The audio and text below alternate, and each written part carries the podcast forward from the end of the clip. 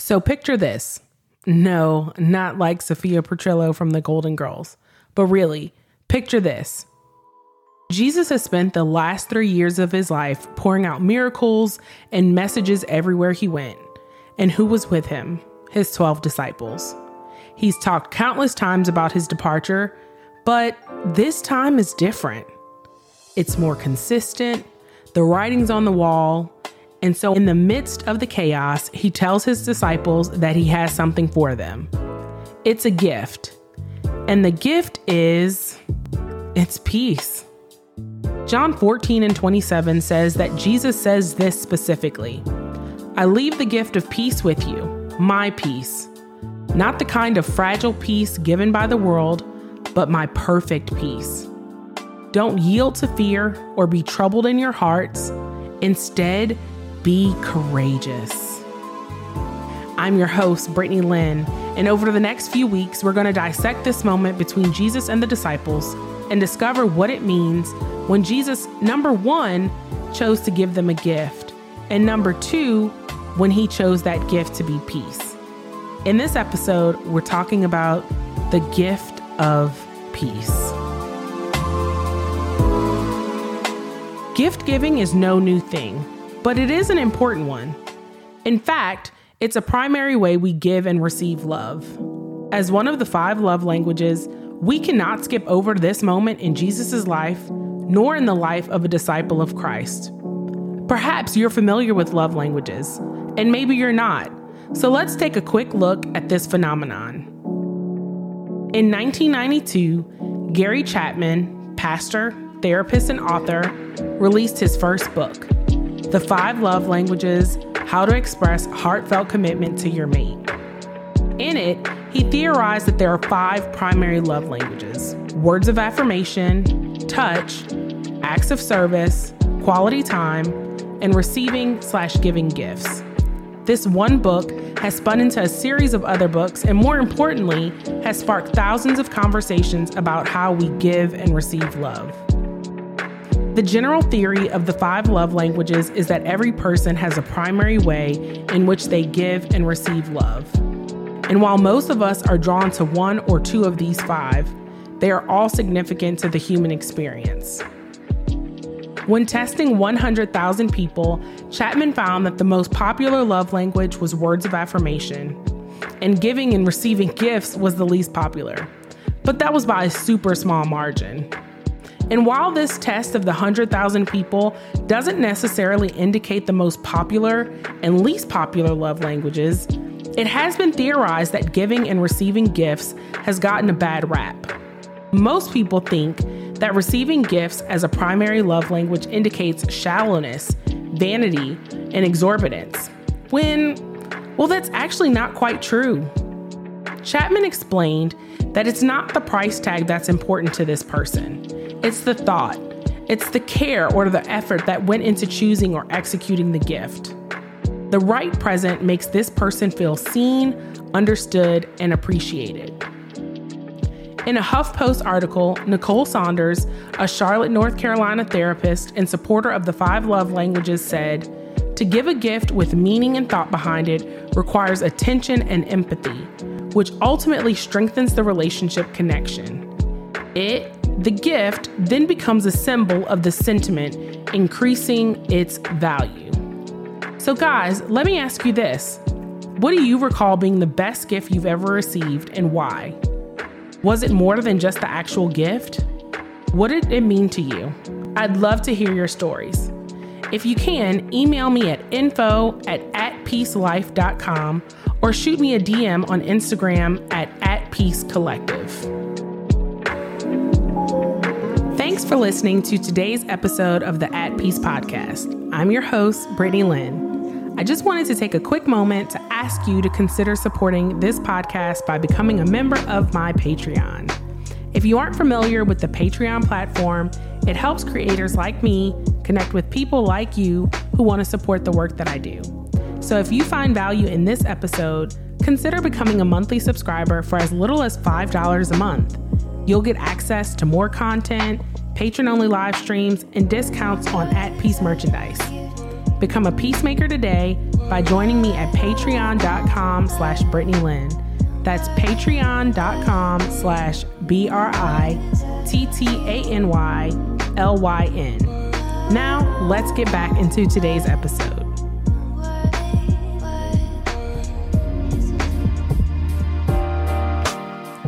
There has to be something to giving gifts. Consider this. In our culture, whether it's a national holiday, a special anniversary, or a birthday, it is custom to give the honoree something special, something treasured, something to commemorate the moment. Before we took our break, I asked you to think about your favorite gift and what it meant to you. While researching for this episode, I decided to ask some of my friends the same question, and this is what they had to say. So, little kid Justin was totally a nerd. Uh, thick glasses, asthma, reading three books a day. But my mom changed my life when she brought a computer the first week of school, my seventh grade year. It was an investment in my future, but also it it it changed my life. It introduced me to graphic design, and this gift also opened my eyes to the fact that the world was so much bigger than Memphis, Tennessee. Um, it reminded me that there's possibility in places that I never could have imagined. I am so thankful for this gift and so thankful for my mom for just the beauty that she created in my life through this gift. The best gift I've ever received was my first car, which was a Honda Accord, and I received it the semester before my senior year of college. It was a gift from my parents, and what made it special was that I didn't ask for a car. I'd never assumed that my parents were going to get me a car, and I thought that I would just buy myself a car after I graduated and started working.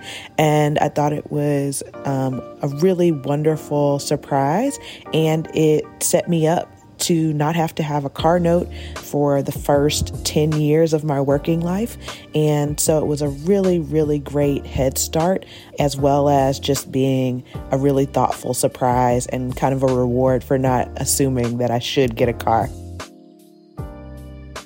In listening to their stories, one of the common threads was that the gift was their favorite or best because of their relationship to the person who gave them the gift in the first place. When coming from a close friend or relative who has spent time with you and listened to your seemingly frivolous desires or random needs or wants and receiving it, well, it shows intimacy. And not just that, but it shows that vulnerability can be rewarded. Personally, I've always prided myself on being an excellent gift giver.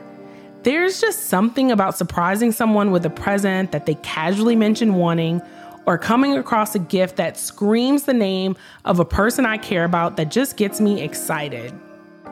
Recently, one of my dearest friends had a birthday. We talk almost every day, and I heard her mention that she was almost out of one of her favorite perfumes. I instantly knew that this was exactly what I was going to get to celebrate her most recent trip around the sun. Since she had mentioned running low a while before her birthday, timing was everything. And I had to be a little cunning. I reached out to her son so I could make sure that I had the right perfume, not just the right brand. And then while on the phone with her, I would casually bring up perfumes and fragrances just to make sure she had not picked up a new bottle. Once I was certain I could get it before she did, I ordered it and had it shipped directly to her. She loved it. And well, let me let you hear her response. Brittany, this is all I had left from my uh, look, look from my perfumes. Look, look. This is all. Can you see the little? This was my travel size. Is all that was left, and this much is the travel size. And when I went, they didn't have any. I need the sparkle. Little did I know, there was a sparkle on no way, and I never had this. Never had this. Never ever had this because I've never had a set because I've only bought it at the Kate Spade store. And it didn't even have to sit outside. Why? Ah, she's here.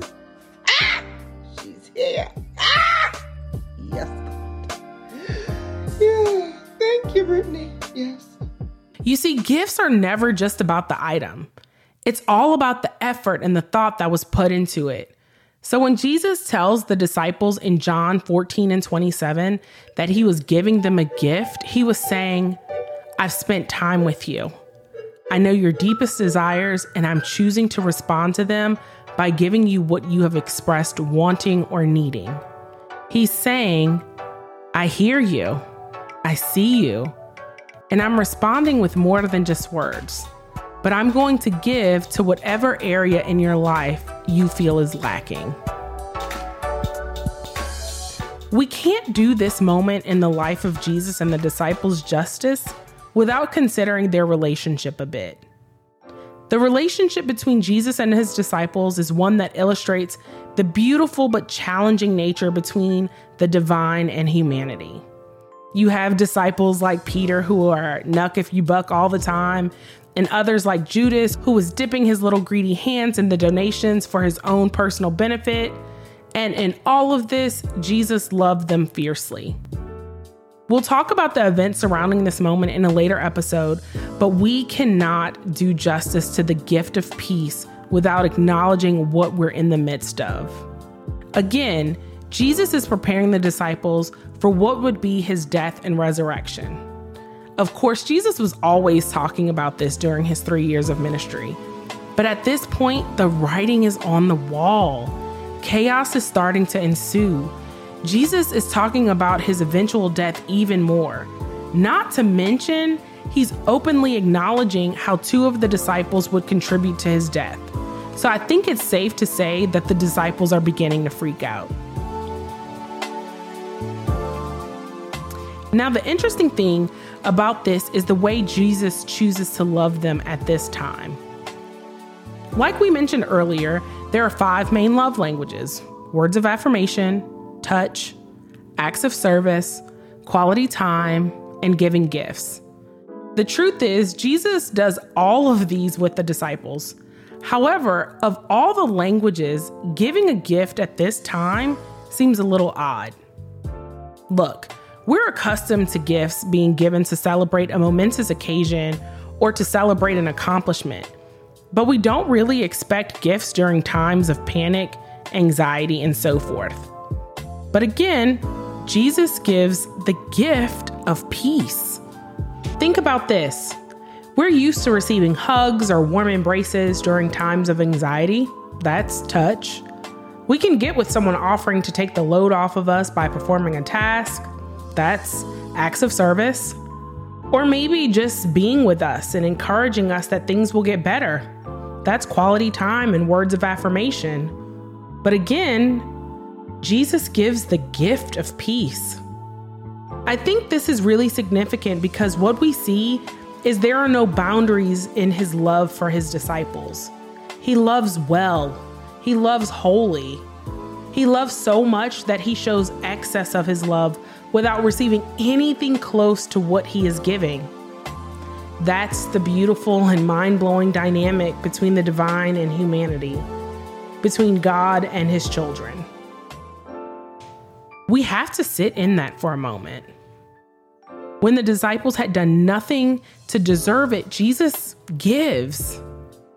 Even though receiving gifts is not my primary love language, when I receive a gift for no reason at all, I feel the most loved. You see, receiving a gift without a particular accomplishment tied to it shows the recipient that the love the giver has for them is not attached to what they do or who they are. It says, I love you for you, nothing else. And what Jesus is telling the disciples and telling us today is I'm giving you the gift of peace for no other reason than I love you. This is not transactional. I'm not expecting anything in return.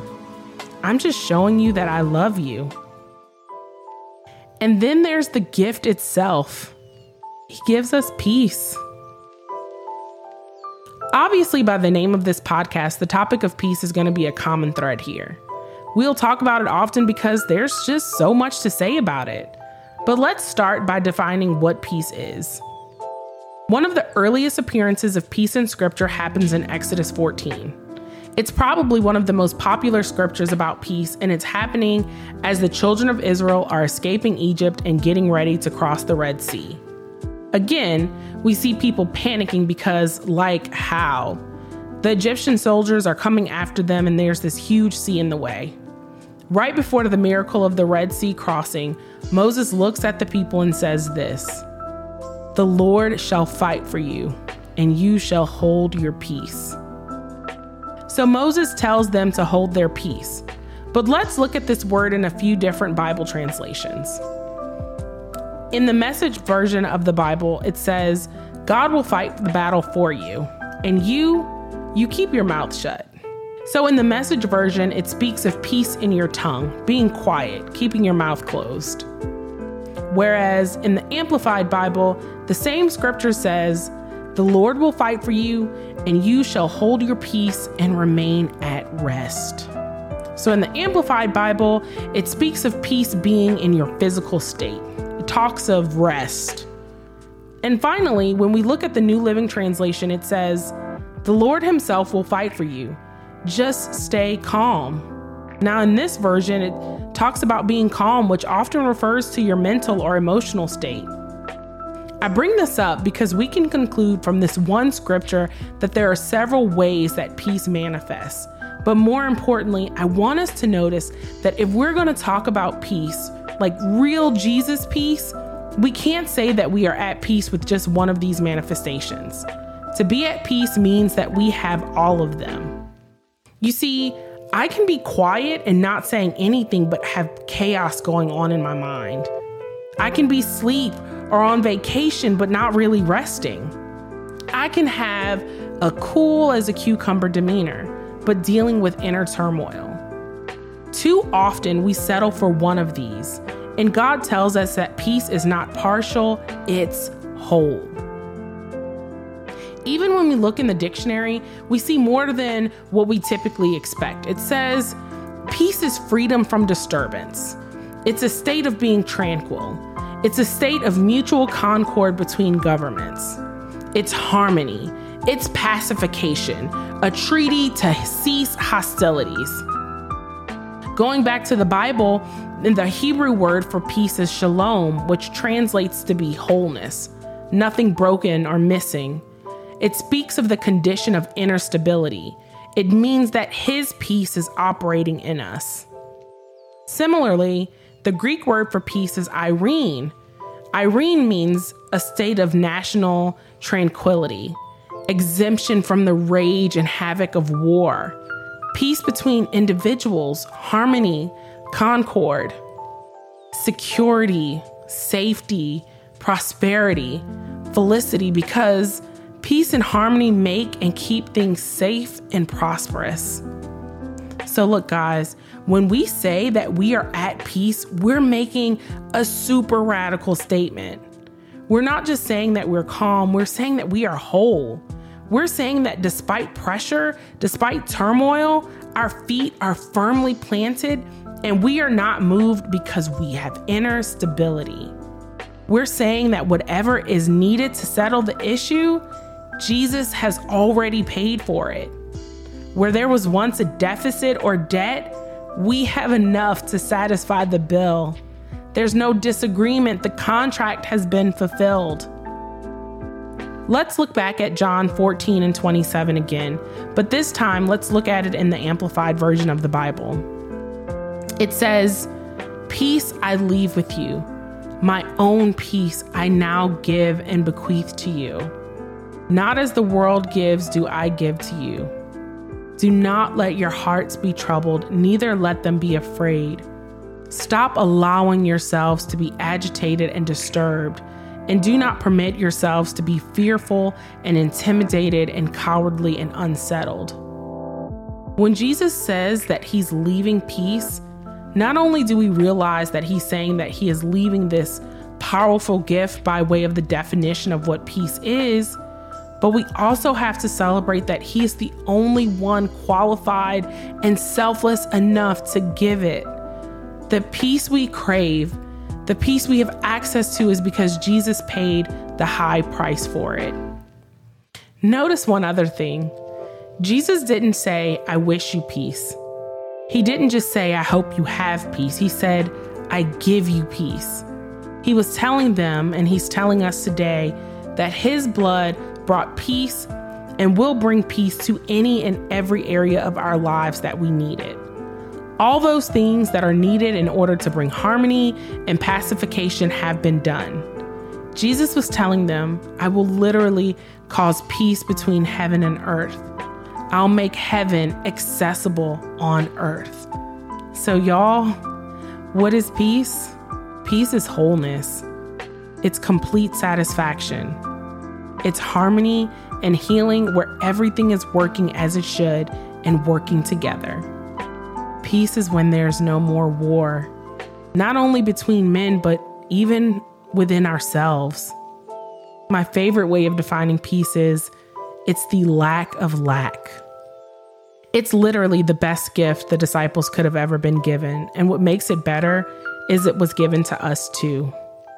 Join me next week as we talk about the giver, Jesus himself, and what qualified him to give it to us. Until then, be whole, be well, be at peace.